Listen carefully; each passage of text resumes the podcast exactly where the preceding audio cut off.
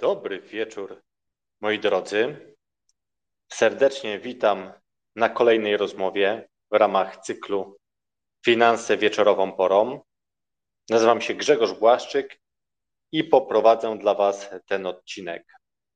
Na kanale Wieczorową Porą mówię o finansach tradycyjnych, o rynku kapitałowym, no i ogólnie o tradycyjnych formach inwestowania. E, a kim jestem? Jestem pasjonatem rynku kapitałowego, jestem inwestorem. E, działam aktywnie na giełdach od 2008 e, roku. Jestem również członkiem Stowarzyszenia Aniołów Biznesu Sterling Angels.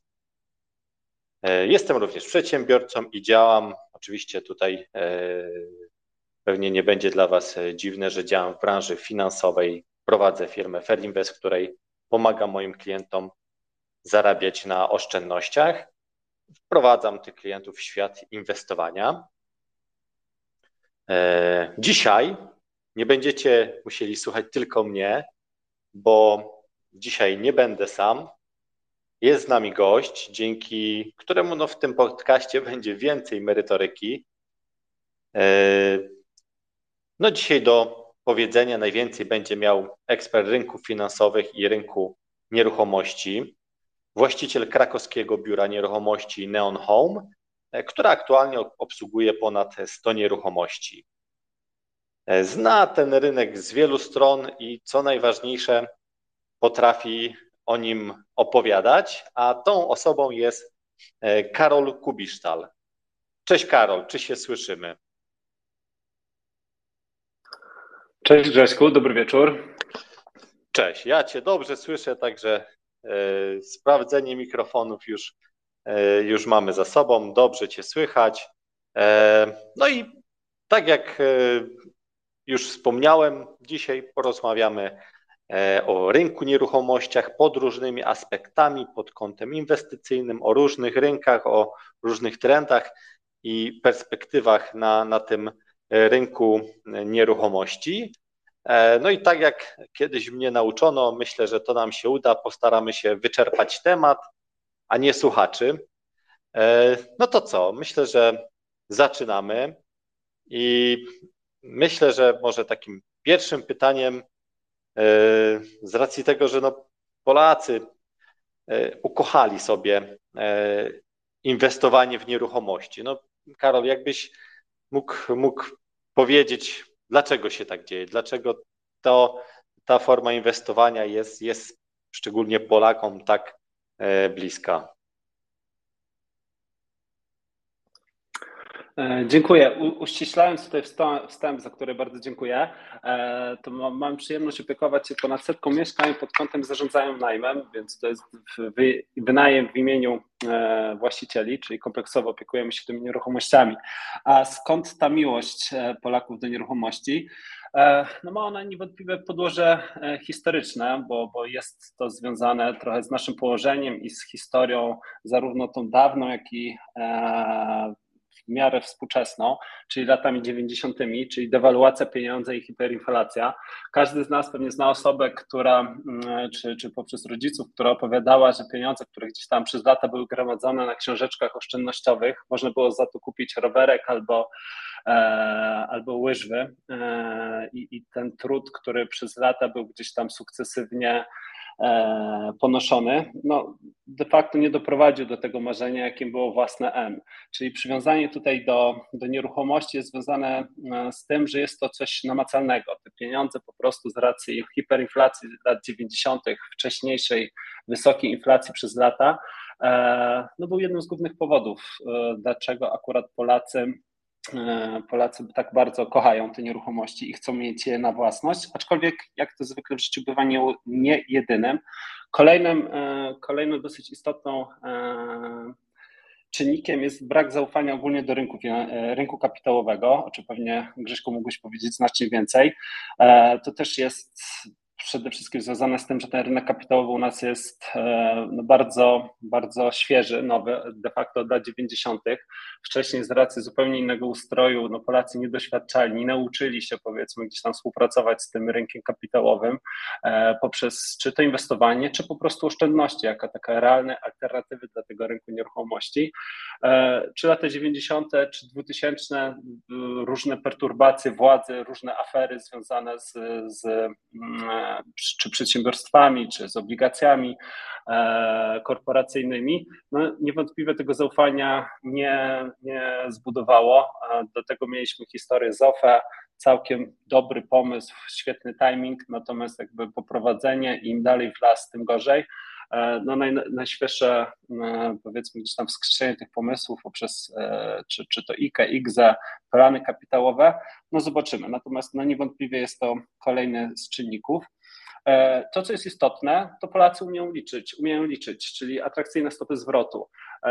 Jeżeli ktokolwiek interesuje się tym rynkiem, niewątpliwie był w stanie przez ostatnie 2-3 lata spotkać oferty, gdzie, gdzie mieliśmy taki magiczny zapis, jakim było ROI czyli taka stopa zwrotu z danej inwestycji, na którą możemy liczyć, biorąc pod uwagę zainwestowany kapitał, czyli kupno nieruchomości, e, powiedzmy za kwotę 500 tysięcy złotych, no i czynsz, który co miesiąc gdzieś tam wędrował od najemcy na nasze konto, dawało to bardzo przyzwoitą stopę zwrotu rzędu 6, 7, nawet 8%.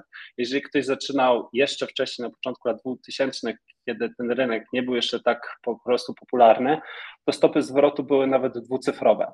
Oczywiście trzeba pamiętać, że za każdym razem trzeba aktualizować ten mianownik, czyli trzeba podnosić, y, rynkowo wyceniać nieruchomość i, i te przepływy finansowe, które ona generuje, natomiast no, były one atrakcyjne e, niewątpliwie i, i z, tego to, e, z tego to wynikało. Kolejne, no, jak każde dobro, które jest gdzieś tam deficytowe, e, rynek mieszkaniowy, mamy taką strukturalną nierównowagę. Mówi się o dwóch, trzech milionach nieruchomości, które na dzień dzisiejszy potrzebujemy jako, jako gospodarka. I czy to weźmiemy współczynnik na tysiąc mieszkańców, czy niecałe 400 mieszkań na tysiąc mieszkańców, e, na te Europy wypada to dosyć słabo. Liczba pokoi 1,2 pokoje na osobę to też nie wygląda rewelacyjnie metr kwadratowy na osobę, czy jakiś standard życia versus Europa Zachodnia, no niewątpliwie mamy tutaj sporo do, do nadrobienia. E, kolejna rzecz, e, preferencje podatkowe i tutaj jest, no, akurat mamy do czynienia z bardzo prostą, prostą e, matematyką, ponieważ mieszkania możemy rozliczać metodą ryczałtową, czyli 8,5% od czynszu, który otrzymujemy, zryczałtowany podatek, czyli bardzo prosta, deklaratywna forma rozliczenia, która nawet przy podatku Belki, który jak, wszyscy, jak część z nas pewnie pamięta, został wprowadzony jako podatek nadzwyczajny na rok, dwa, a został już z nami jako podatek Belki dwie dekady. No jest tutaj niewątpliwie e, znacznie bardziej preferencyjną formą rozliczenia. I biorąc pod uwagę e, kraje Europy Zachodniej, to wypada to u nas naprawdę świetnie. E, jesteśmy no, w czołówce. Tutaj tylko Belgia ma mniejsze, mniejsze opłaty, mniejszy podatek z, z tytułu wynajmu nieruchomości. Natomiast porównując się do krajów czy gospodarek, gdzie ta fiskalizacja jest znacznie wyższa, jak Dania czy Francja, to tam fiskus e, w formie podatków czy danin zabiera nam prawie połowę tego czynszu. Więc to jest, to wynika, to się po prostu gdzieś e, do tej pory, pory bardzo opłacało. Kolejnym aspektem, który wrzuciłbym tutaj do tego koszyka, są preferencje takie sektorobankowe, e, z tego względu, że hipoteka jest traktowana jako no, najlepsza, forma, najlepsza forma zabezpieczenia z racji bardzo stabilnego rynku, który mamy. E, kredyt hipoteczny jest e, najtańszą formą pozyskania pieniądza z rynku i to też niewątpliwie wpłynęło na atrakcyjność, że nie musieliśmy mieć od razu całej kwoty, tylko mogliśmy ją po części pożyczyć czy skredytować, zlewarować e, i, i tylko przy wkładzie własnym rzędu 20-30% historycznie e, były czasy, kiedy kredyt hipoteczny można było wziąć praktycznie bez wkładu własnego albo z minimalnym 5-10% wkładem własnym. E, no niewątpliwie sprzyjało tutaj rozwojowi temu, tego rynku. Kolejna rzecz, no to taka takie, takie historie, taka mentalność e, związana, że każdy z nas niewątpliwie słyszał gdzieś tam jakieś mądrości, czy po rodzinie, czy wśród znajomych, że Ziemia jest ograniczona, że, że jest zasobem, który jest skończony, więc dobrze mieć gdzieś tam jakiś swój kawałek, e, czy, czy to ziemi w formie działki, czy, czy, czy tego mieszkania, żeby, żeby mieć gdzie wrócić, żeby to było w jakiś sposób nasze. I, i taka obiegowa opinia, że na, na rynku nieruchomości w długim terminie no nie można stracić, to się przywija dosłownie wszędzie. No, czy, czy przez lata pracując z klientem w bankowości, czy, czy wśród znajomych, czy e, wśród rodziny, no każde takie przeświadczenie, mniej czy bardziej poparte e, danymi, w sobie, jest ono w nim głęboko zakorzenione. E, I stąd też jakby ten szereg czynników spowodował no, chęć posiadania. E, I oczywiście, a to jest dosyć istotny aspekt, o którym zapomniał.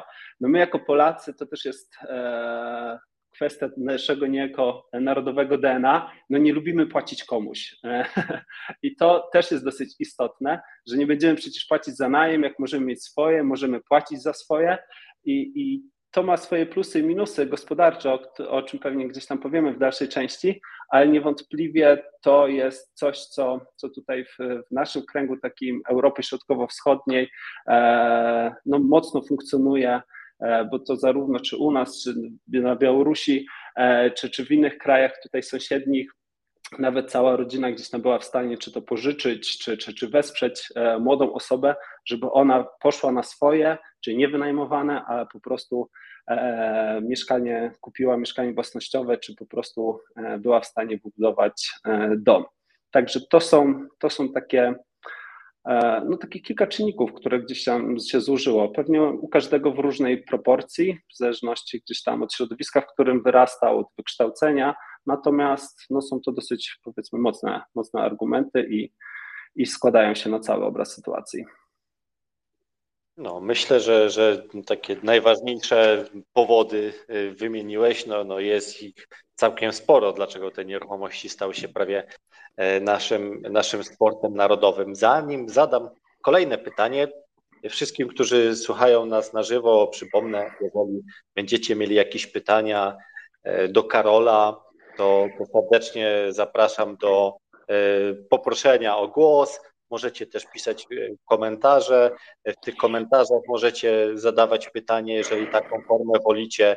Postaram się te Wasze pytania wpleść tutaj w naszą rozmowę. Ja oczywiście mam trochę tych pytań do Karola przygotowanych, ale też e, gorąco zachęcam, żeby, żeby czynnie tutaj w tej naszej rozmowie brać udział. No, na, na sam koniec, Karol, powiedziałeś, że lubimy tą własność, nie lubimy komuś płacić i Polacy się mocno nastawiają na posiadanie nieruchomości na własność. No i troszkę już jakby tego tematu zahaczyłeś, ale jakbyś mógł to pogłębić, z czego to wynika i no jak to wygląda w innych krajach? Czy my jesteśmy takim dziwolągiem, czy to jest po prostu powszechne? To tak, tak jak wspomniałem, w Europie Środkowo-Wschodniej to wynika właśnie z przyczyn historycznych, czyli z sytuacji po II wojnie światowej, kiedy e, no to e, budownictwo takie spółdzielcze było, było bardzo rozbudowane. De facto państwo w jakiejś formie e, zapewniało nam czy chciało nam zapewnić e, te M2 czy M3 i tak to wyglądało na przestrzeni, e, na przestrzeni tych 50 lat e, poprzedniego ustroju, gdzie te mieszkania po prostu zostały wykupione. To mamy dużą część, powiedzmy są miasta, gdzie 20, 30, 40% tkanki to jest wielka płyta, są to często jakieś czy to nowe ośrodki, czy rozbudowane stare, związane z, z przemysłem, czy, czy z innymi gałęziami e, gospodarki. I plus do tego jeszcze relatywnie słaba urbanizacja, czyli no, e, relatywnie duża ilość domów e, jednorodzinnych, no, które gdzieś tam kiedyś były domami wielopokoleniowymi, dzisiaj mamy jakby pojedyncze, pojedyncze osoby które, e, czy pojedyncze jednostki, jak rodziny, które w nich mieszkają. E, były, były pomysły, e, powiedzmy, jak zadbać później już od lat 90. czy 2000 o to, żeby ten rynek się rozwinął. Był pomysł tutaj chociażby w Krakowie, z którego nadaje, czy z którego nie słyszycie, e, chociażby TBS-y. E, słabo działały spółdzielnie, czy one nie rozwijały po prostu e, tej nowej tkanki, nie rozbudowywały tych osiedli. Rozdrobniony rynek instytucjonalny, czyli ten private rented sector, czy, czy nigdy w Polsce nie powstająca ustawa o rejtach. I to wpłynęło na to, że, że de facto w Polsce E, no mamy, no mamy bardzo wysoki współczynnik. Tutaj na tle Europy, no w Polsce mamy 88% praktycznie mieszkań, to są mieszkania czy e, gospodarstw e, żyje w, w, posiadanym przez siebie mieszkaniu. Kraje ościenne, czy Czechy 90%, czy Słowacja około 80%. Te współczynniki, kraje tutaj bałtyckie E, Litwa, Łotwa, Estonia, bardzo podobne wskaźniki, Rumunia e, czy, czy, czy Albania. Natomiast im dalej na zachód te, te wskaźniki dosyć mocno spadają. W Niemczech mamy ponad e, poniżej 50% tych mieszkań własnościowych, 46%. Szwajcaria najniższy współczynnik, 40%, czyli tam praktycznie 60% mieszkańców wynajmuje. E, więc e, pod, w, tym, w tym e, względzie stoimy bardzo, bardzo mocno. Tutaj takich mm, no są jakieś sposoby, powiedzmy, mm, w każdym kraju wygląda to trochę inaczej, w różnym kierunku poszły te rozwiązania. Z takich ciekawostek mogę na przykład podrzucić Wiedeń, gdzie de facto jedna czwarta, czyli około 500 tysięcy mieszkańców mieszka w mieszkaniach komunalnych, takich czynszowych. Jest to ponad 220 tysięcy lokali e, i działa to bardzo, bardzo dobrze. No, wystarczy wspomnieć, że Wiedeń jest zwykle w czołówce e, trzech e, miast, w których żyje się najlepiej na, w rankingach ogólnoświatowych. Tam oczywiście jest też sektor, jest też parametr dochodowy poniżej 55 tysięcy euro, taka osoba musi zarabiać, natomiast działa to bardzo dobrze i, i, i zapewnia miejsce do życia wielu, wielu ludziom. E, w drugą stronę mamy te problemy, które, które gdzieś tam narastają, o których też będziemy mówili w kontekście wykluczenia. Natomiast jeżeli są miasta też e, takie mocno turystyczne, no to tam jest problem z wynajmem, o, o czym pewnie jeszcze e, trochę więcej powiemy. Więc w Polsce 12,5% osób tylko wynajmuje, pozostałe no w jakiejś formule mieszkają u siebie. Także mamy to, to bardzo wysoko na, na tle Europy. Okej, okay, no trochę tutaj liczb y, przytoczyłeś konkretnych. E, ja ogólnie w, w tych podcastach lubię też e, no, dawać słuchaczom wartość, jakieś ciekawe tipy i mam nadzieję, że, że teraz też, też to się uda. E, no i ostatni rok to, to był taki szybki rozwój automatyzacji procesów w wielu dziedzinach i czy jest jakieś narzędzie, bez którego nie mógłbyś się obejść e, na ten moment, rozglądając się za nieruchomościami pod inwestowanie? E, tak, no zarówno pod inwestycje, jak i też pod wynajem, żeby w jakiś sposób zweryfikować rynek. E, no dzisiejszy świat mamy mnóstwo, dostęp do informacji mamy olbrzymi, natomiast tu, gdzie trzeba tą pracę wykonać, to jest selekcja. E, czy to portali, czy podcastów, czy, czy różnego rodzaju stron, które, e, z których korzystamy. Natomiast takim narzędziem, które do tej pory e, nigdy mi nie zawiodło, jest Price Map. Jest to darmowa strona, gdzie, gdzie jesteśmy w stanie zweryfikować ceny ze wszystkich portali. Jeżeli nas interesuje jakaś nieruchomość, wpisujemy swoje preferencje i de facto co dwie minuty możemy praktycznie dostawać nową ofertę z rynku ze wszystkich portali, wyselekcjonowaną zgodnie z naszymi kryteriami. Przygotowujemy przygotowując ofertę e, dla klientów, za każdym razem też, e, jeśli chodzi o cenę wynajmu, korzystamy z tego narzędzia, ponieważ działa to dokładnie na takiej samej zasadzie. Weryfikuje wszystkie e, portale pod kątem ofert mieszkań na wynajem i jesteśmy w stanie uśrednić tą cenę. Oczywiście kapitalne znaczenie ma doświadczenie, standard, lokalizacja i czy układ konkretnego mieszkania, natomiast no, daje nam to jakiś ogląd na tą sytuację, no i nie wyobrażam sobie, żeby nie podchodzić do, żeby y, kupić nieruchomość, która, y, z którą jest związane no, niewątpliwie spory wydatek w, naszym y, budżecie domowym, czy podchodzić do inwestycji, nie weryfikując tego rynku w sposób taki mm, bardzo dokładny. A, a tutaj jeszcze korzystając z, z, takich narzędzi też analitycznych, to niewątpliwie mogę polecić e, portal FLTR Janka Dziekońskiego, gdzie robi to naprawdę w sposób bardzo profesjonalny, dostarczając analiz całego rynku w kontekście gospodarczym, cyklu polityki pieniężnej, e, w nawiązaniu też do tego, co dzieje się szerzej na świecie. Więc to, to są takie no, dwie strony czy portale, które, które z czystym sumieniem mogę polecić. Okej, okay. nie wiem, czy dobrze zrozumiałem. Price map, tak? Tak, dokładnie okay. tak. Okej, okay. nie znałem, już zanotowałem i, i pewnie skorzystam. O Janie Dziekońskim już słyszałem, no tutaj to znana persona, jeżeli chodzi o e, rynek e, nieruchomości. Dobra, Karol, to wróćmy może do, do trendów, do zmian, jakie, jakie na rynku nieruchomości zachodzą. I jakbyś mógł powiedzieć troszeczkę, jakie zmiany demograficzne, klimatyczne wpływają na rynek e, nieruchomości. No, jakie są aktualne trendy e, w tym względzie? A więc tak, no demografia od kilku, od kilku kwartałów jest to niewątpliwie taki aspekt, który będzie wpływał, e, będzie miał kapitalne znaczenie, czy, czy to na jakość naszego życia poprzez służbę zdrowia, czy, czy rynek mieszkaniowy, czy rynek e, emerytalny i, i niewątpliwie ona w, no, siłą rzeczy dotknie rynku mieszkaniowego. I tutaj no, cyfry, które niewątpliwie działają na wyobraźnię, wystarczy, wystarczy e, przytoczyć, że w 2040 roku według takich no, neutralnych prognoz będzie nas e, niecałe 36 milionów. E, dziś mamy 38 z małym hakiem, jeszcze 10 lat temu było nas około 500 tysięcy więcej, a w 2060 roku, czyli no biorąc dzisiaj kredyt pod koniec jego spłaty, tam 30 lat z hakiem, będzie nas niespełna 31 milionów. Także to są olbrzymie różnice, mm, jeśli chodzi o, o, e, liczbę mieszkańców. I tutaj z jednej strony oczywiście gdzieś tam na, na korzyść tego rynku działa fakt, że e, te najmniejsze jednostki, jakim są, najmniejsze komórki, jakim są gospodarstwa domowe, one pod, ulegają podziałowi, to znaczy coraz częściej jedna osoba tworzy gospodarstwo domowe. Wspominałem kiedyś o domach wielopokoleniowych czy mieszkaniach wielopokoleniowych, gdzie, gdzie mieszkali rodzice z dziećmi, czy nawet jeszcze z wnukami. Dzisiaj często to gospodarstwo tworzy jedna osoba, e, maksymalnie dwie, e, także to też stąd też większe potrzeby mieszkaniowe, które mamy na chwilę obecną.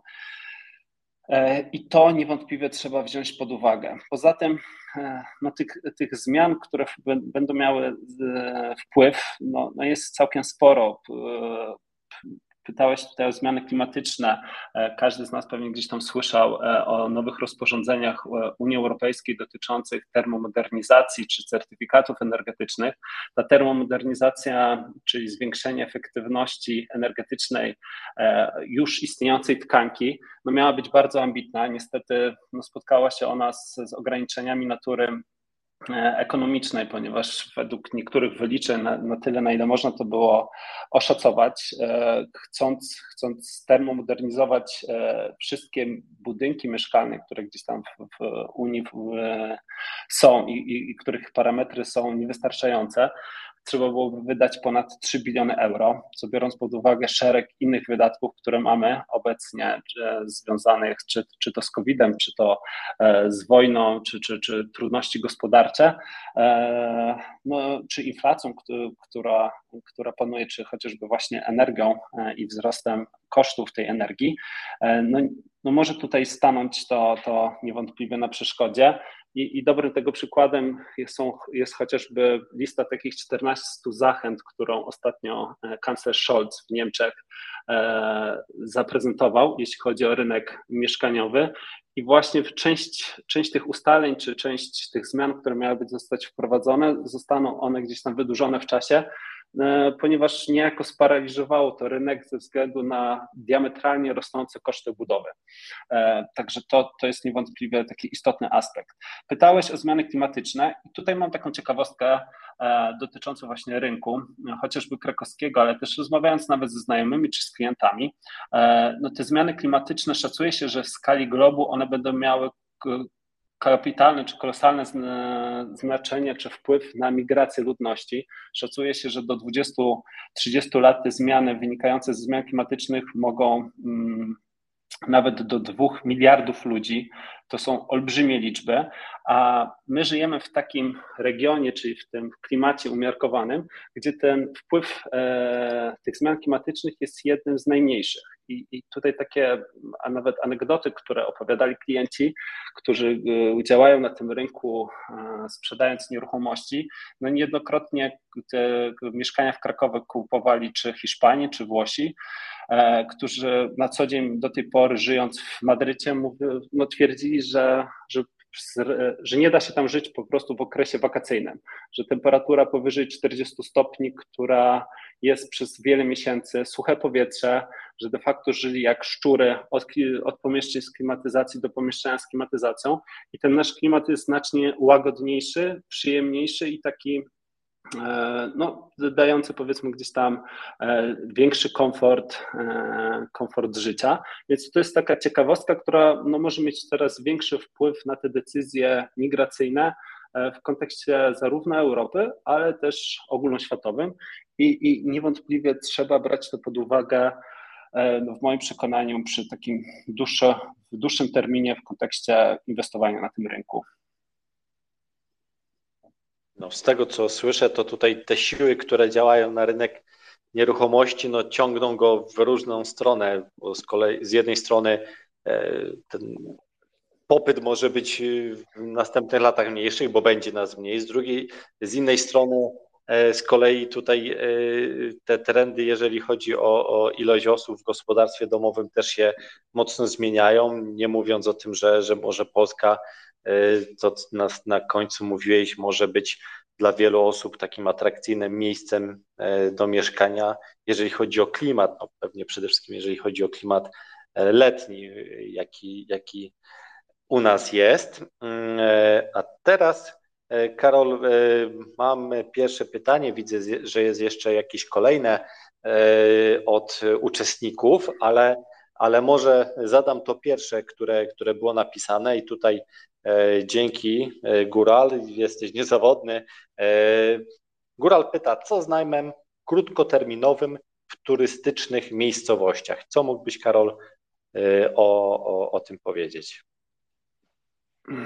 Okej, okay. no turystyczne miejscowości jest to dosyć szerokie zagadnienie, ponieważ no, dla mnie turystyczną miejscowością są zarówno E, Mazury i na przykład Mikołajki, jak i będą też, załóżmy, e, Kościelisko e, koło Zakopanego. I tutaj mamy zasadniczą różnicę, ponieważ w Mikołajkach sezon mamy 2-3 miesiące i to maksymalnie, a w Zakopanem czy, czy w tym Kościelisku de facto ten sezon to jest praktycznie 9-10 miesięcy.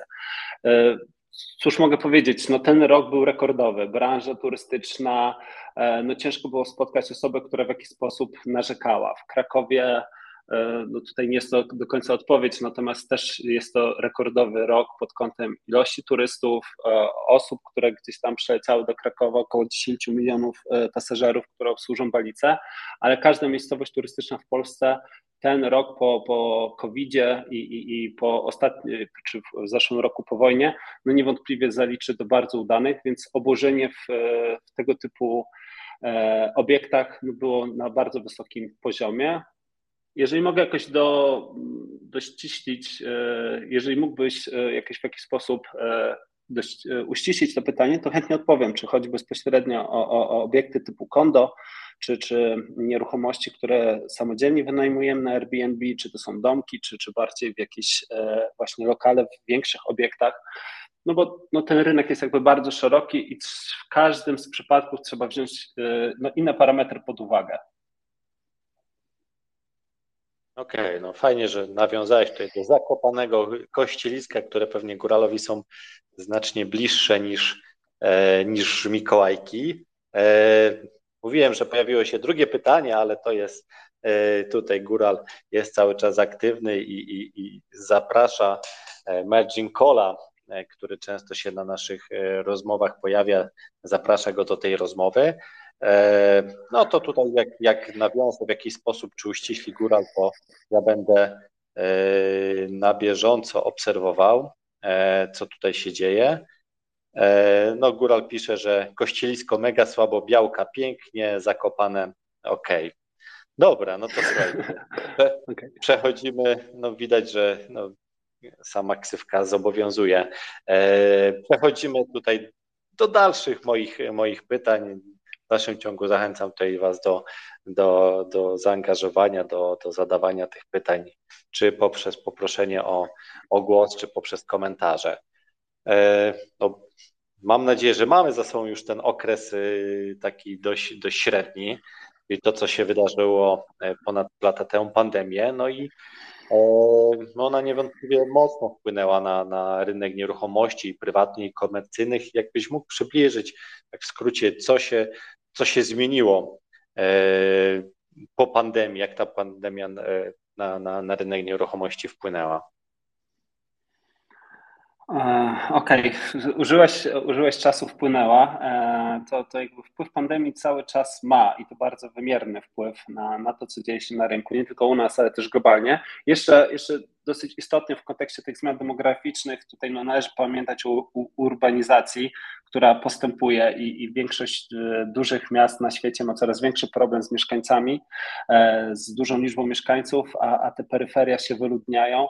I to jest taki trend ogólnoświatowy, no, chociażby w Japonii, gdzie mamy około 11 milionów pustych domów, a, a w Tokio nie radzi sobie z kolejnymi mieszkańcami. W Polsce też mamy około, co, co, co jest dosyć zaskakujące, praktycznie 2 miliony pustostanów, a, a mieszkań na przykład w Krakowie, w Warszawie, w Poznaniu e, jest duży deficyt, także to też trzeba wziąć pod uwagę. E, ale odpowiadając, jeśli chodzi o pandemię, no, była ona takim dużym katalizatorem zmian, które zostały zapoczątkowane wcześniej. E, to taka sytuacja makroekonomiczna, która trwała od 30-40 lat, a mianowicie spadające stopy procentowe i brak alternatyw takich dla, dla rynku nieruchomości globalnie. E, ponieważ no, te obligacje płaciły bardzo mało, czyli osoby, które gdzieś tam chciały oszczędzać, chciały zabezpieczyć jakoś te pieniądze, one leżały. Mieliśmy wysyp różnych koncepcji e, inwestycyjnych od, od NFT poprzez, e, poprzez krypto czy, czy zegarki, wszystko co jakieś zegarki, samochody i tak dalej, i tak czyli wszystkie aktywa te materialne, one bardzo szybko zyskiwały na wartości, no bo tego pieniądza było dużo na rynku, jego koszt był niski, więc, więc to powodowało jakby kolejne bańki. E, zmieniło się bardzo mocno jakby usposobienie, czyli w to, jak żyjemy, e, czyli katalizator tych zmian związanych ze zmianą, czy to hybrydową, czy zmianą zupełnie zdalną, e, pracą zdalną, co wpłynęło chociażby na ceny mieszkań e, w, w, na, na przedmieściach, większe zainteresowanie domami, e, na potrzebę powiększenia tych mieszkań, ponieważ często musimy w nim wygospodarować jakieś dodatkowe pomieszczenie na, na takie małe biuro, te kilka metrów kwadratowych, gdzie będziemy mogli spokojnie i w ciszy e, popracować. No i tutaj historia uczy, że człowiek się no, nie uczy na niej i, i mieliśmy, czy mamy teraz obecnie, albo jesteśmy w przededniu być może dosyć dużych zmian e, na, tych, na rynku nieruchomości wywołane właśnie tymi niskimi stopami procentowymi, e, na, zarówno na rynku mieszkaniowym, jak i komercyjnym. Podobnie zresztą było w 2008 roku, gdzie, gdzie pożyczki czy, czy kredyty typu subprime w Stanach Zjednoczonych no, uruchomiły powiedzmy bardzo duży kryzys nie tylko na rynku nieruchomościowym, ale ogólnie kryzys finansowy. Podobnie było w Hiszpanii, gdzie, gdzie w pewnym momencie było praktycznie półtorej do dwóch milionach niedokończonych inwestycji i mieszkań. To wszystko było napędzane tanim pieniądzem. Podobnie było 2-3 lata temu, gdzie przy pierwszym, po pierwszym uderzeniu COVID-u, gdzie banki de facto wstrzymały finansowanie w 2020 roku, e, później 2021 i, i początek 2022, no mieliśmy bardzo mocne poluzowanie e, tej polityki e, kredytowej. Mieliśmy olbrzymie zdolności przy relatywnie niewielkich zarobkach. Raty były bardzo niskie, stąd, stąd po, po roku nagle okazywało się, że rata jest praktycznie dwa razy większa. Ten wpływ mówię, że to jeszcze trwa, ponieważ no, konsekwencją tego chociażby w Polsce dzisiaj kolejne Kolejna informacja o tym, że w przyszłym, w przyszłym roku e, będą przedłużone wakacje kredytowe. W jakiej formie O tym się pewnie dopiero przekonamy. Zobaczymy, czy proces legislacyjny zdąży przeprowadzić obecny rząd.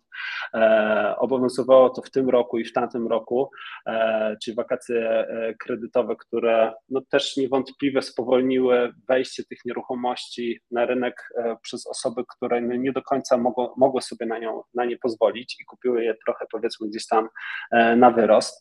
I to jest jakby jeden aspekt. Drugi aspekt to jest sytuacja na rynku komercyjnym, która zaczyna być coraz bardziej dynamiczna i, i, i tutaj kilka takich e, danych, żeby nie przedłużać. Na przykład w Nowym Jorku mamy około 20% pustostanów, około 6% kredytów w Stanach Zjednoczonych komercyjnych E, biurowców, które nie spłacane.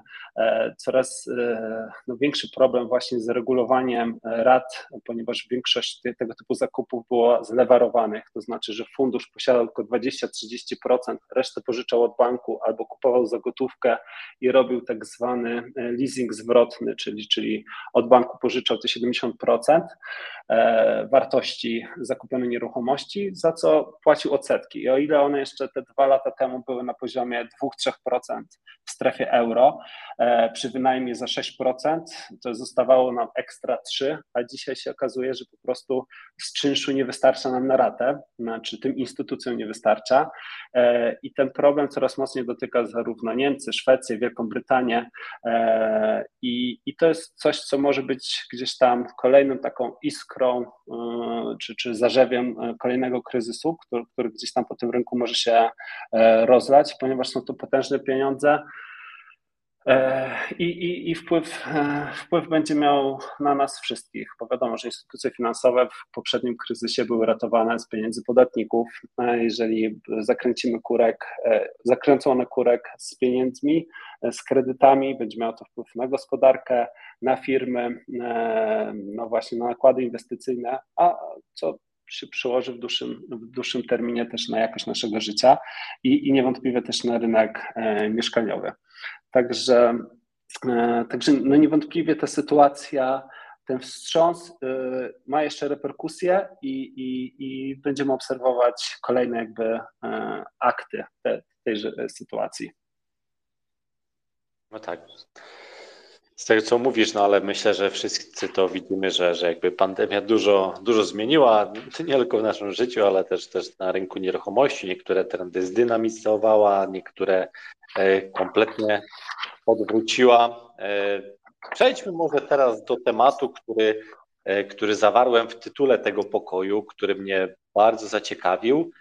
Jakbyś mógł, Karol, powiedzieć, czym jest wykluczenie mieszkaniowe i, i w jakim stopniu dotyczy ono Polski?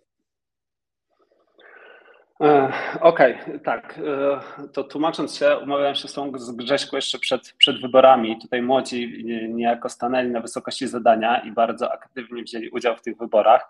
Natomiast no, ich sytuacja nie tylko w Polsce, ale i na świecie jest dosyć mm, no, mało ciekawa pod kątem tego, jakie są ich perspektywy w momencie wejścia na rynek pracy i, i możliwość powiedzmy gdzieś tam um, z kupienia pierwszego, pierwszej nieruchomości.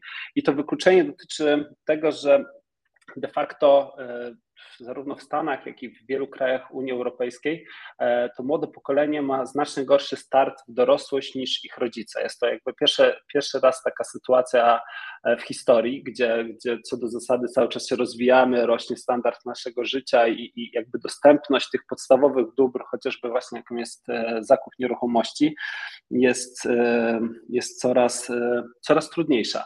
I tutaj posłużę się jakby takimi danymi, że w Polsce z roku na rok przybywa tak zwanych gniazdowników, czyli młodych takich dorosłych, którzy mieszkają z rodzicami.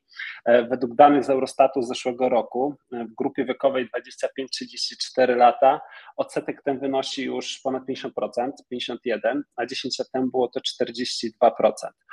E, I to jest związane z tym, że te nieruchomości są coraz mniej dostępne coraz mniej dostępne cenowo po prostu. E, czy, czyli jedna osoba, czy dwie osoby, które pracują. Jeżeli weźmiemy pod uwagę nawet średnie zarobki w Polsce, które no dzisiaj mamy powiedzmy 7300, 7400, czy to jest jakieś 5400 na rękę i chcielibyśmy kupić nieruchomość w Krakowie, 55 metrów, powiedzmy gdzieś tam wykończoną, nie w topowej lokalizacji, to już jest 850-900 tysięcy. Czyli sama rata takiego kredytu przy 20% wkładzie własnym, żeby na to zaoszczędzić, to też trzeba te 200 tysięcy trzeba przez parę lat poodkładać, ale żeby to zaoszczędzić, żeby zaoszczędzić e, i później kupić tą wymarzoną nieruchomość, to rata to jest 4,5-5 tysięcy złotych. Czy nawet jeżeli to gospodarstwo tworzyły dwie osoby, które zarabiają średnią, a wiadomo, mam do tego e, chociażby mediany, które lepiej pokazuje te zarobki, które są znacznie niższe e, e i, i, wynoszą one tam po 4600, czy mamy całą budżetówkę, czy, czy, czy osoby, które chociażby są nauczycielami, czy pracują w edukacji e, na różnym e, stopniu, no, są w jakiś sposób wykluczone, e, czy no, mają bardzo duży problem z zakupem po prostu tej nieruchomości. Kończąc tą myśl, 4,5 tysiąca raty kredytu plus czynsz, czy około 1000 zł, to mają 5,5 tysiąca i de facto jedna osoba pracuje tylko i wyłącznie na to, żeby, żeby obsłużyć 50% czy 60% budżetu, żeby obsłużyć e, kredyt, żeby sobie pozwolić na taką nieruchomość. Nie, tak jak mówię, jest to 55 metrów, trzy pokoje, e, bez topowej lokalizacji i, i te nieruchomości po prostu gdzieś tam coraz mocniej są poza zasięgiem tego statystycznego, statystycznej nowej, młodej osoby. I podobnie wygląda na rynku wynajmu, gdzie chcąc wynająć dzisiaj kawalerkę to jest ponad 2000 zł plus opłaty to jest 2,5-2700, czyli znowu wracając do tego przykładu, nawet jeżeli ktoś zarabia średnią krajową, ma 5,5 tysiąca, to ponad połowę swojego budżetu musi przeznaczyć na to, żeby mieszkać na 25 metrach. No jest to powiedzmy e, znaczna, znaczny wydatek z tego budżetu. I tutaj no nie jesteśmy jakby odosobnieni, jako ciekawostkę powiem chociażby taki bardzo skrajny, natomiast pokazujący w Stanach Zjednoczonych, gdzie ten rynek de facto stanął, rynek e, nieruchomościowy, ponieważ kredyty hipoteczne w Stanach obecnie z, ze stałą ratą na 30 lat to jest 8%. To jest najwyższa jakby e, od, od kilku dekad wartość, czyli tam ten rynek mamy od 90, na mniejszą ilość ofert od 95 roku, e, ponieważ nikt nie chce sprzedawać, ponieważ wcześniej osoby, które kupiły to jeszcze nawet dwa lata temu, 3, 4, 5 zrefinansowały ten kredyt, mają go na 2,5-3%. Czyli przeprowadzając się dzisiaj, do większego domu, czy zmieniając miejsce pracy, musieliby zaciągnąć kredyt na 8%, co może mieć wpływ też w dłuższym, e, w dłuższym okresie na właśnie na gospodarkę, na jej e, na migracje wewnętrzne i, i, i na wydajność, na dobrą alokację powiedzmy tego kapitału ludzkiego. E, I w San Francisco na przykład średnie, które są jednym z lepszych w Stanach Zjednoczonych, średnie zarobki wynoszą 112 tysięcy dolarów rocznie, a żeby móc się starać o kredyt na statystyczny dom, trzeba zarabiać 285 tysięcy dolarów. Czyli no, gdy przy, przeliczając na złotówki prawie 100 tysięcy złotych e, miesięcznie, e, żeby móc sobie pozwolić na średni dom w, w tym stanie. I to pokazuje, że to, to wykluczenie ono narasta po prostu na przestrzeni ostatnich, ostatnich e, miesięcy e, i lat, zarówno w Polsce, jak i w Europie Zachodniej czy w Stanach Zjednoczonych. No, przyznam szczerze, że te dane, które podałeś o San Francisco, no, no, e, są szokujące. No, niby, jeżeli chodzi o polskie poletko, to, to niby mówią nam, że jest lepiej. Minimalna krajowa tak dynamicznie rośnie, no ale ale tutaj e, diabeł tkwi w szczegółach i właśnie e, trzeba się zastanowić, co za tą minimalną możemy kupić. E, widzę, że tutaj w komentarzach jest coraz ciekawiej. Dzięki wszystkim za zaangażowanie. Tutaj między innymi jeden ze słuchaczy, racjonalny holder, rzucił odnośnie tego, jak drożeją nieruchomości, fajny komentarz, że trzeba zrobić tak jak graf. Myślę, że, że wiemy, kim jest, kim jest ten graf, że trzeba sprzedać nieruchomość i wrócić. No, wrócić jak będzie taniej, tak? I wtedy z powrotem kupić. No nie ma jak, jak tutaj właśnie takie złote, e, złote rady. E, I chciałbym teraz, Karol, Ci zadać jeszcze pytanie od innego ze słuchaczy, który jest, wydaje mi się, od samego początku z nami. E, Ocean, czytając po polsku, albo Ocean, tutaj po angielsku zapytał, e, czy w dzisiejszych realiach lepiej mieć nieruchomość, czy spłacone na przykład 3 czwarte kredytu. Nie mówiłem, Karol, że będzie łatwo dzisiaj, więc, więc tutaj niełatwe pytania też, też e, masz. E, Okej, okay, dziękuję. Chodzi tutaj o kolejną nieruchomość pewnie, tak? Czy, czy lewarować się tak i kupić kolejną nieruchomość, czy spłacić własny kredyt? To w tym sensie, jeżeli moglibyśmy prosić o jakieś tam doprecyzowanie. Ja, ja mogę powiedzieć jako, taką naczelną zasadę, którą gdzieś tam mam. E, jeśli chodzi o, o zakup na własne potrzeby, no to, to niezależnie jakby determinują to nasze potrzeby życiowe, więc e, tutaj zwlekanie gdzieś tam z zakupem no nie do końca w jakiś sposób nie przekonuje, no ponieważ no, nikt nam nie odda roku, dwóch, trzech, chociażby nam czy naszej rodzinie, gdzie podwyższymy sobie standard życia, gdzie będziemy mieć tą naszą nieruchomość. Jeżeli nas stać na to, dzisiaj możemy już na to chociaż pięć lat zabukować sobie kredyt na określonym, e, określonym poziomie. E, pewnie będziemy to w ramach podsumowania mówić. No, niewiele wskazuje na to, żeby te nieruchomości miały tąpnąć. Tutaj jest cały szereg argumentów za tym, że te nieruchomości jakoś diametralnie nie stanieją, ponieważ no, lwia część jest kupowana za gotówkę. Jeżeli Grześku, niewątpliwie potwierdzisz to, jeżeli ktoś ma straty na inwestycjach kapitałowych, to potrafi czekać 5, 7, 8 lat, aż wróci do, do punktu wyjścia. I to jest taki klient, który, e, który po prostu się nie wycofa z takiej inwestycji. I wydaje mi się, że bardzo podobnie działałoby to na rynku nieruchomości.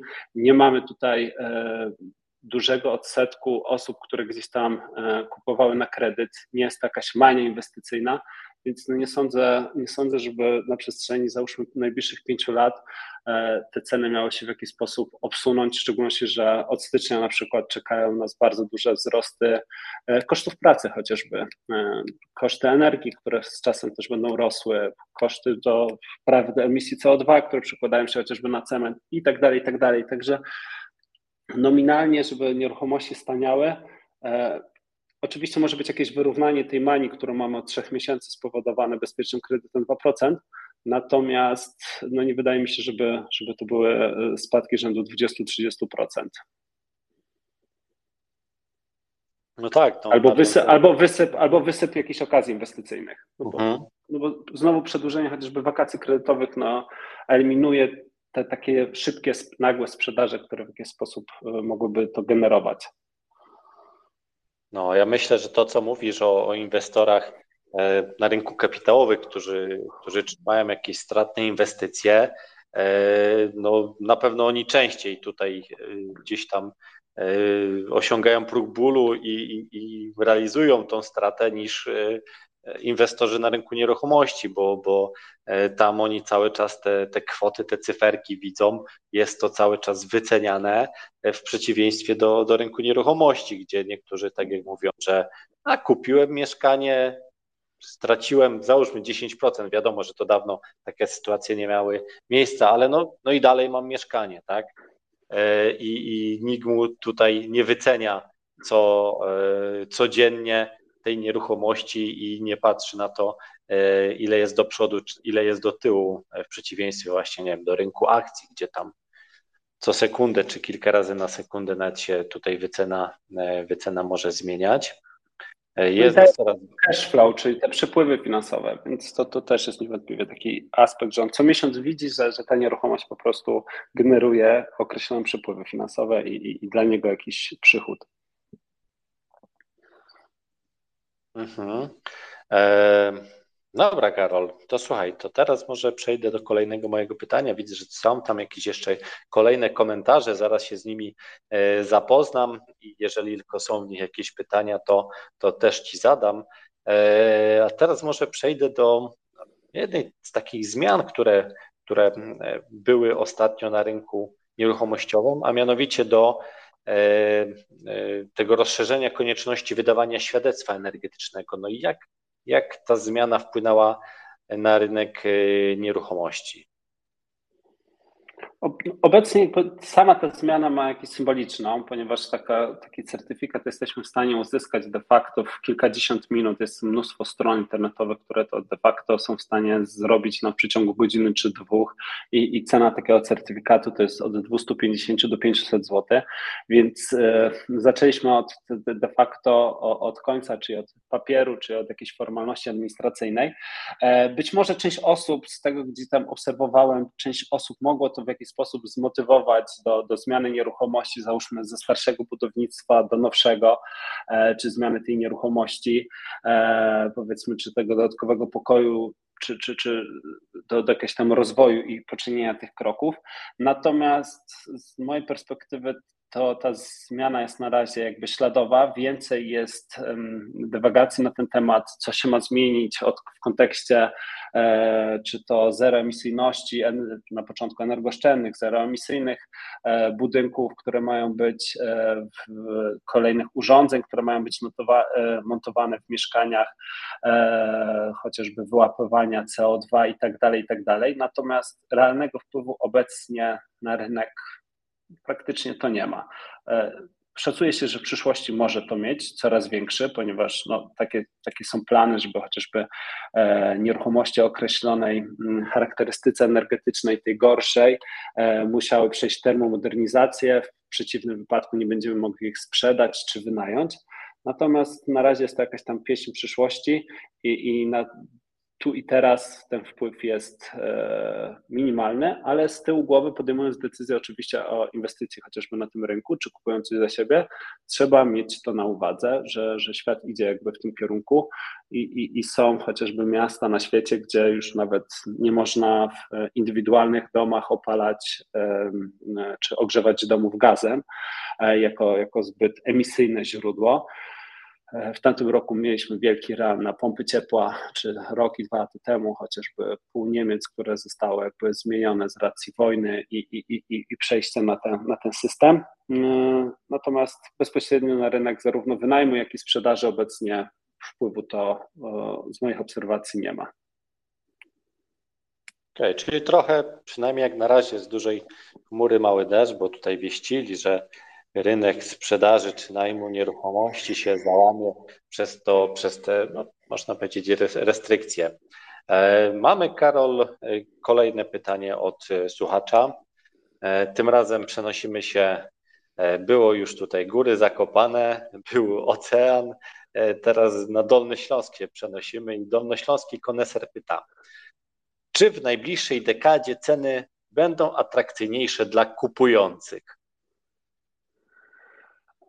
Dla kupujących. Okej, okay. tak jak wspomniałem, po tych, y, biorąc pod uwagę te ceny nominalne, no nie spodziewam się. Oczywiście będą ośrodki, to trzeba wziąć pod uwagę e, chociażby ostatni rok, gdzie, gdzie mamy powiedzmy rynki w e, miasta w Polsce, gdzie wzrost był mocno dwucyfrowy, chociażby Kraków, e, ponad 20% zmiany rok do roku, a, a są chociażby takie miasta jak Szczecin, gdzie ten wzrost był e, rzędu 3%, czyli de facto znacznie, znacznie, niżej, poniż, e, znacznie poniżej inflacji, czy Bydgoszcz, więc te różnice będą narastać, to będzie wynikało z racji no, atrakcyjności konkretnych ośrodków miejskich, e, infrastruktury, e, poziomu powiedzmy gdzieś tam szeroko rozumianego e, życia i, i to będzie miało kapitalny wpływ, tak jak, jak wcześniej wspominałem. No jeżeli będzie to ośrodek, który będzie się prężnie rozwijał, który będzie miał pomysł na siebie, e, będzie dostarczał wysokiej jakości usług mieszkańcom, e, no, to, no to ciężko się spodziewać, żeby te ceny spadły. Natomiast ja chociażby chodziłem do liceum do Tarnowa, gdzie sami tam mieszkańcy wspominają, że przez ostatnie 20 lat jedyne co w Tarnowie się buduje to są kolejne biedronki i lewiatany i, i to miasto jakby kompletnie straciło pomysł na siebie i, i, i jest w takim momencie z takiej stagnacji dużej. No i w takim ośrodku no, ciężko mi sobie wyobrazić, żeby te ceny jakoś diametralnie zaczęły rosnąć, no bo wszystko jest kwestią podaży i popytu. No, tak jak rynek y, nieruchomościowy, jak każdy inny, działa dokładnie na tych zasadach. Więc im większy mamy napływ e, osób młodych, gdzie, gdzie te miasta będą ciekawe, no to, to tam te ceny moim zdaniem będą tylko rosnąć e, wolniej, szybciej, a, ale co do zasady w takim horyzoncie e, na pewno coraz wyżej, a będą ośrodki, gdzie, gdzie niekoniecznie. To, znowu mogę się odwołać jakby do historii. Były landy wschodnie, na przykład w okolicach Szczecina, e, czyli Niemcy Wschodnie, gdzie, gdzie spółdzielnie sprzedawały mieszkania E, często pięcio, sześciokrotnie taniej niż w Szczecinie i gro Polaków kupowało mieszkania w Niemczech z tych z wielkiej płyty i dojeżdżało codziennie do pracy do e, Szczecina, no bo było to znacznie taniej, no bo nikt tam nie chciał mieszkać. Po prostu część osób wyprowadziła się do zachodnich Niemiec, no i chcąc utrzymać te nieruchomości w jakimś stanie, spółdzielnie sprzedawały je za jakiś tam ułamek ułamek ceny. No i to się, to się dzieje. No, każdy z nas słyszał o tych nieruchomościach za jedno euro e, we Włoszech. E, wspominałem o ilości e, domów w Japonii, które stoją puste, w same, czy, czy w Chinach, gdzie no, też mamy przerost miasta widma, szacuje się między 70 a 100 milionów mieszkań, które stoi puste i około 80 milionów domów, które stoi puste. Więc no tutaj e, diabeł tkwi w szczegółach i, i, i, musiałbym dokładnie wiedzieć, co to jest za miasto, jakie są jego perspektywy e, rozwoju, jakie, jaka jest struktura gospodarcza. E, no zupełnie inaczej wygląda to chociażby w Krakowie, gdzie mamy bardzo duży ten komponent turystyczny, i, i wpływ chociażby krótkiego najmu na ten rynek, a, a pewnie inaczej w, w jakimś mieście chociażby, gdzie stricte jest ono nastawione na, na obsługę chociażby, nie wiem, jak Gliwice, bardzo fajne miasto w, na Śląsku, które się no, dynamicznie rozwija, jest duża strefa ekonomiczna, zarówno pracownicy na strefie, często przyloty z, z całej Europy do, do fabryk. To jest kwestia za każdym razem bardzo indywidualna. Okej, okay, dzięki. No tutaj Gliwice polecam ten region, stamtąd, e, stamtąd pochodzę i większość życia w okolicach Gliwic spędziłem.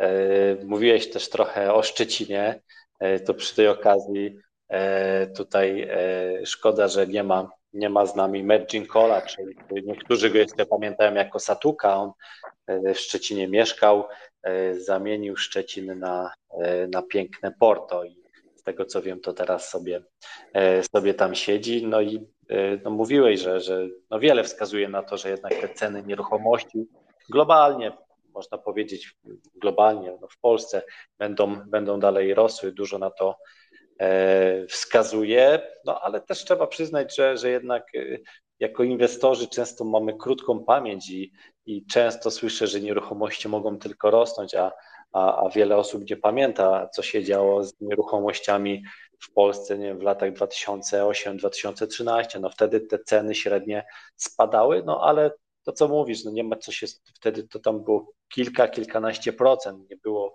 nie wiadomo jakich dramatów, ale pięć lat nawet bez wzrostów cen nieruchomości to jest już dużo, a co dopiero no, z jakimiś tam spadkami.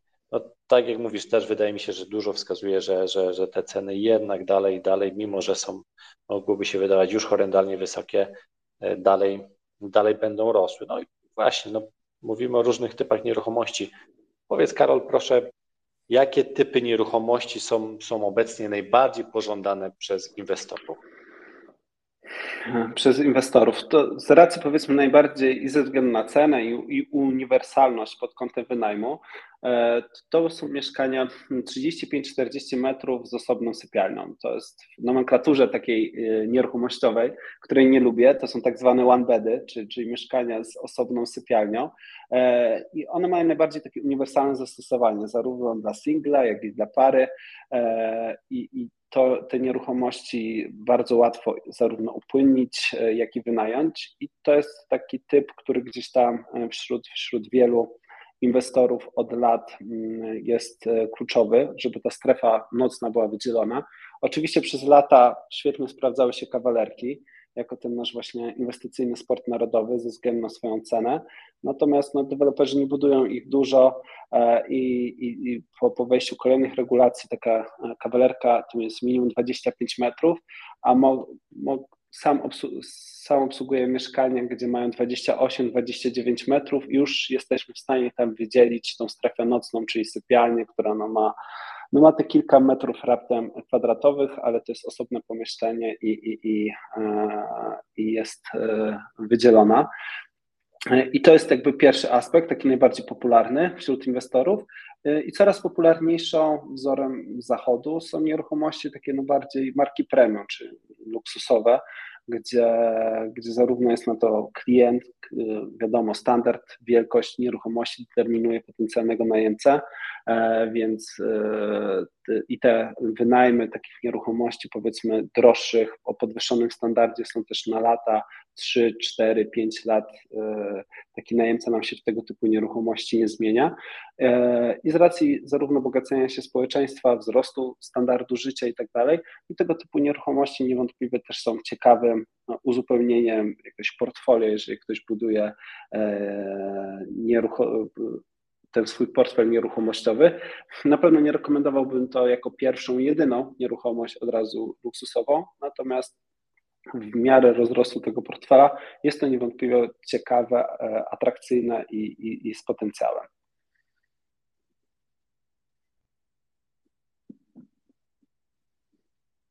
E, no okej, okay. dzięki, dzięki Karol za tą wyczerpującą, myślę, odpowiedź.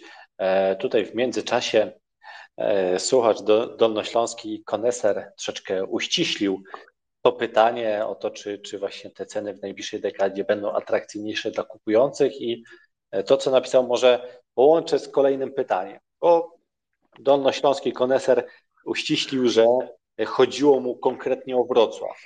No i właśnie, no jakie miasta w Polsce są są obecnie uważane za, za atrakcyjne rynki nieruchomości. Jakbyś mógł tu szczególnie o tym Wrocławiu, jeśli dasz radę e, powiedzieć.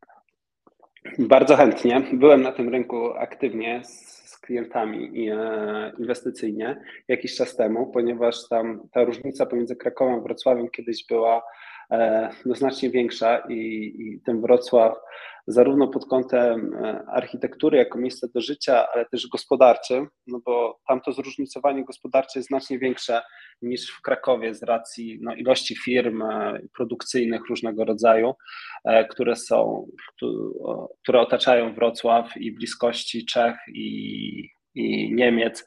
No, no jest to w moim przekonaniu i nie tylko, bo, bo jakby wzrost ostatni cen to potwierdza, gdzie mamy 14% rok do roku wzrost y, cen we Wrocławiu. Jest tam też ten aspekt turystyczny e, i, i ta stolica Dolnego Śląska, no, ona trzyma się no, bardzo mocno i tutaj większość prognoz dla tych siedmiu największych miast, e, jeśli chodzi o taką stabilny wzrost pod kątem e, też wzrostu liczby mieszkańców, no, Wrocław tam jest i, i, moim zdaniem nie jest to przypadek i funkcjonuje od, od kilku lat i, i, ma się coraz lepiej ze względu też na, na outsourcing, które biurowce, które coraz częściej gdzieś tam we Wrocławiu powstają.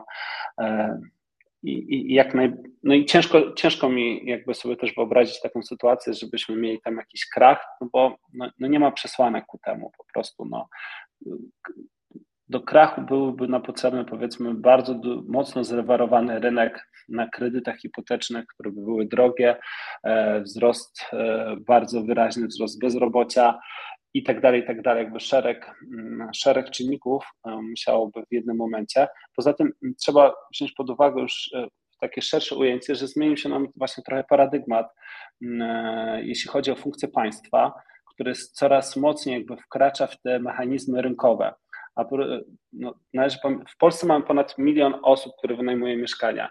Jest to niewątpliwie e, bardzo często istotny składnik majątkowy, czyli mamy ten taki, no jak mamy w Stanach, wealth effect, czyli ten efekt zamożności, że ta nieruchomość ma określoną wartość i ona się trzyma na, na określonym gdzieś tam poziomie.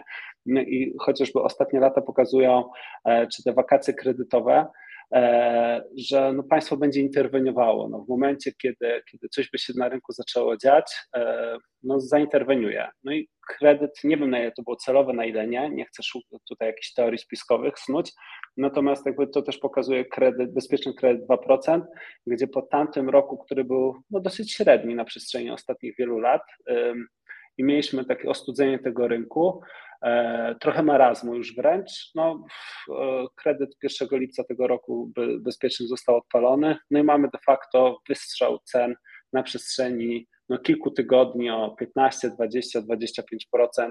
W Krakowie, jeżeli się pojawi jakaś nieruchomość do 600 tysięcy, to de facto jest autentycznie kolejka chętnych. Rozmawiałem z pośrednikami, którzy sprzedają taką nieruchomość w dzień i na liście oczekujących mają 5, 6, 7 osób. To no, jakiś absurd, no ale to, to się po prostu dzieje. Zakładam, że we Wrocławiu pewnie będzie bardzo podobnie. No, rzeczywiście teraz kupić jakąś dobrą nieruchomość atrakcyjną w dużych ośrodkach, to, to, jest, to jest sztuka. Trzeba być szybkim, mieć gotówkę i, i albo mieć no, albo po prostu mieć szczęście i, i taki, taką nieruchomość, która pewnie jeszcze na, na rynek nie trafiła, e, gdzieś tam, gdzieś tam dostać w ofercie. E, dobra, Karol, to przejdźmy do kolejnego pytania. Jakbyś mógł tutaj powiedzieć, jakie są, są takie najważniejsze wyzwania, z jakimi mogą spotkać się inwestorzy, którzy właśnie działają na rynku nieruchomości. Okej, okay, no część, część tych rzeczy padła w trakcie tej naszej rozmowy. Ja bym. Mamy taką tendencję w ogóle, dzisiejszy świat taki spolaryzowany, on jest albo, albo czarny, albo biały. E, taki mocno zero-jedynkowy i, i, są wręcz wyznawcy, e, wyznawcy rynku nieruchomości, którzy kupują tylko i wyłącznie te nieruchomości i uważają, że zawsze będą rosły i to jest najlepszy w ogóle sposób inwestowania. I osoby, które kompletnie jakby tego nie kupują, są podcasterzy czy, czy szkoleniowcy, którzy właśnie gdzieś tego typu narracje mocno, mocno sprzedają. Ja zwróciłem uwagę tak zdroworozsądkowo na, na kilka gdzieś tam zagrożeń, które, które mogą czyhać e, na przestrzeni no, najbliższych najbliższych dekad na, na osoby, które posiadają e, nieruchomość. Pierwsza z, taka z brzegu to jest gdzieś tam wzrost takiej fiskalizacji.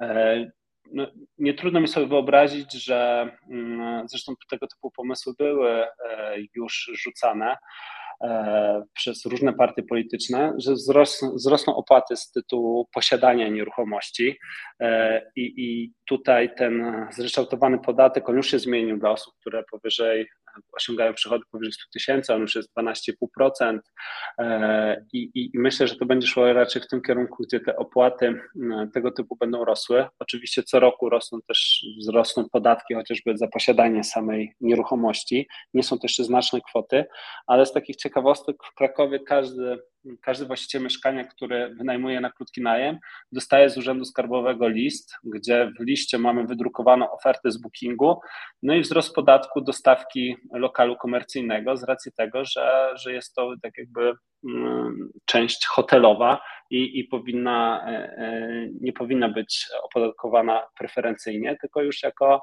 e, nieruchomość komercyjna i wydaje mi się, że to będzie ten kierunek. E, ten kierunek tak globalnie. E, zmiana też tych przepisów na te bardziej zielone, czyli, wydatki, które będą wspólnoty musiały ponieść na e, termomodernizację. Ta socjalna ochrona lokatorów, słynne prawa, które mają bardzo licznie lokatorzy, a, a, a my jako właściciele ograniczone, stąd część inwestorów w ogóle nie wynajmuje.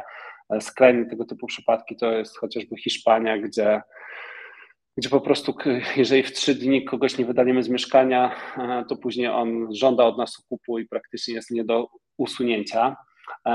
Utrzymujące się przez dłuższy okres stopy procentowe, to, to, to może zniechęcić część inwestorów. W Stanach Zjednoczonych mamy pierwszy raz taką sytuację, gdzie dziesięcioletnie obligacje już płacą więcej niż rentowność tych nieruchomości mieszkalnych, e, a, a jest to wygodne i, i jakby no, w jakiś sposób no, ze znacznie niższymi ryzykami i, z naszym zaangażowaniem.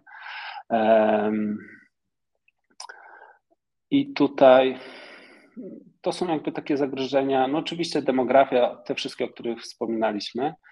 E, a jeśli chodzi o jakieś takie szanse, mm, które są, no mamy strukturalny deficyt tych mieszkań. Mamy niewątpliwie coś, co 10-15 lat temu nam się wydawało niewyobrażalne, bardzo dużą taką migrację netto do nas e, ze wschodu, czy Ukraińcy, czy Białorusini, no, jakieś takie wewnętrzne no, statystyki, to jakieś 40% mieszkań, które wynajmujemy obcokrajowcom, czyli te duże miasta robią się tak mocno kosmopolityczne. E, usługi są często zdominowane przez osoby, które gdzieś tam przyjeżdżają do nas z całego świata do pracy. I to nie tylko u nas, ale też w takich dużych ośrodkach też przemysłowych, jak chociażby Śląsk, gdzie tam z całej Europy, z Portugalii, Włoch, Szwe Skandynawii, nawet Skandynawii, potrafią gdzieś tam przyjeżdżać i ludzie do pracy w konkretnych firmach. I to jest no powiedzmy, no apelowałbym o taki zdrowy rozsądek, jeżeli wydajemy taką dużą ilość środków i chcemy kupić inwestycyjnie, to żeby po prostu gdzieś to, to przemyśleć, e, poczytać trochę na ten temat, żeby to nie była jakaś impulsywna decyzja za tłumem, czy pod wpływem e, sowicie opłaconego szkoleniowca, e, który tylko pokaże nam ten, tą jasną stronę, powiedzmy, tych inwestycji, tylko żeby podejść do tego w taki sposób analityczny, wyrachowany i rozsądny. Okej, okay, dzięki. No, dorzuciłeś trochę takich e, konkretów, z którymi e, trudno chyba dyskutować. E, widzę, że tutaj kolejnych pytań w komentarzach nie mamy. Oczywiście, jeżeli ktoś chce się wypowiedzieć, zadać tutaj na forum to pytanie, to oczywiście też również można. No, pora jest już słuszna. E, myślę, że, że będziemy powoli finiszować, ale, ale jeszcze zanim zakończymy, to, e, to chciałbym, Karol, żebyś e, może powiedział, jakie takie masz rady, jakie strategie mógłbyś dać, dać osobom, które, które rozważają inwestycje w nieruchomości jako część swojego portfela inwestycyjnego. Troszeczkę już o tym, o tym mówiłeś, ale jako takie, myślę, podsumowanie. Więc podsumowując, e, podejście przede wszystkim takie analityczne, zdroworozsądkowe, e, wyważone, e, żeby tam był po prostu jakaś taka historia, jakieś story, mocne argumenty, które stoją powiedzmy za taką nieruchomością, żeby nie dać się mm, gdzieś powiedzmy uwieść poprzez tego typu historie, chociażby atrakcyjnych nieruchomości w typu kondo w, w ośrodkach, które no, mogą nie być zbyt stabilne w dłuższym okresie czasu, nie kupować nieruchomości za kilkaset e, czy kilkadziesiąt tysięcy metrów kwadratowych w miejscowościach, gdzie, gdzie mamy bardzo krótki sezon i, i za 5-7 lat ta nieruchomość praktycznie może być niezbywalna, to tak zahaczając trochę o kondo, no, no, z którego też bardzo wielu inwestorów korzysta jako takiego panaceum na wszystkie bolączki rynku nieruchomościowego pod kątem wynajmu dla osób fizycznych e, i, i, i z tym związanych ryzyk. E, I to jest, i, i to jest jakby no, w moim przekonaniu kluczowe. E, I za każdym razem no, nic nie zrobi się samemu. No, jest to inwestycja, którą w jakiś sposób trzeba albo samemu się przyłożyć do tego, no albo po prostu znaleźć partnera, z któremu będziemy w stanie e, nawiązać współpracę e, na zasadach właśnie gdzieś tam e, wspólnych korzyści długoterminowo, żeby on w sposób profesjonalny i kompleksowy zajął się, pomógł nam z tą nieruchomością, dobrze ją wynajął, zweryfikował najęce i, i żeby one przynosiły dla nas optymalne zyski. Okej, okay, dzięki Karol e, za, za to podsumowanie. E, tak jak mówiłem, więcej e, pytań tutaj w komentarzach nie ma. Nie widzę, żeby ktoś tutaj też rwał się do, do zadania jakiegoś pytania na forum. Umawialiśmy się, Karol, mniej więcej na, na godzinkę rozmowy. Troszeczkę to się przeciągnęło, ale to właśnie dzięki osobom, które, które były aktywne e, podczas tej dzisiejszej rozmowy, także tutaj bardzo dziękuję e, e, słuchaczom. Ocean czy też Ocean, bardzo dziękuję, bo od samego startu jesteś do samego końca. Bardzo Ci dziękuję też za, za, za komentarze, podobnie jak innym aktywnym osobom, jak Góral czy, czy Dolnośląski koneser. No ale przede wszystkim, no, Karol, bardzo dziękuję Tobie, że po pierwsze przyjąłeś zaproszenie, do, do tej rozmowy. E, tutaj e, ja się nie zawiodłem, bo, bo był, byłeś takim moim pewniakiem, że, że to będzie bardzo dobra rozmowa.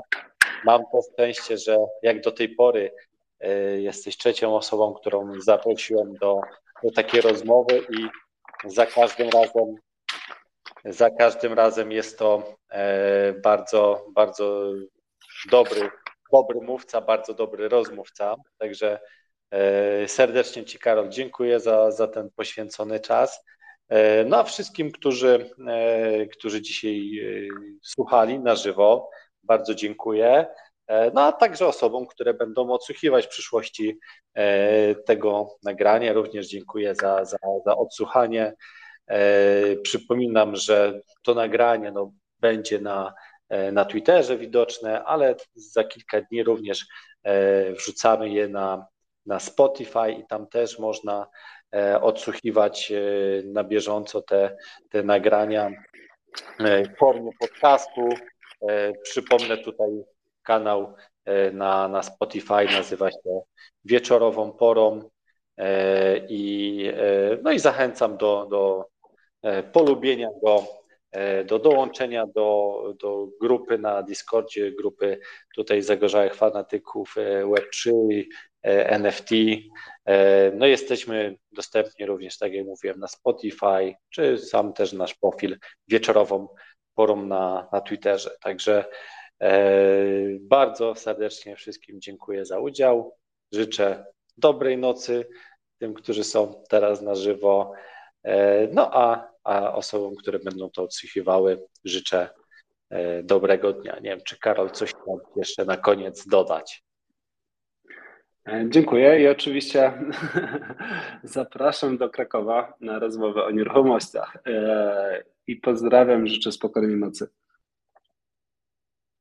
Dzięki jeszcze raz, wszystkiego dobrego. Cześć. Cześć, cześć.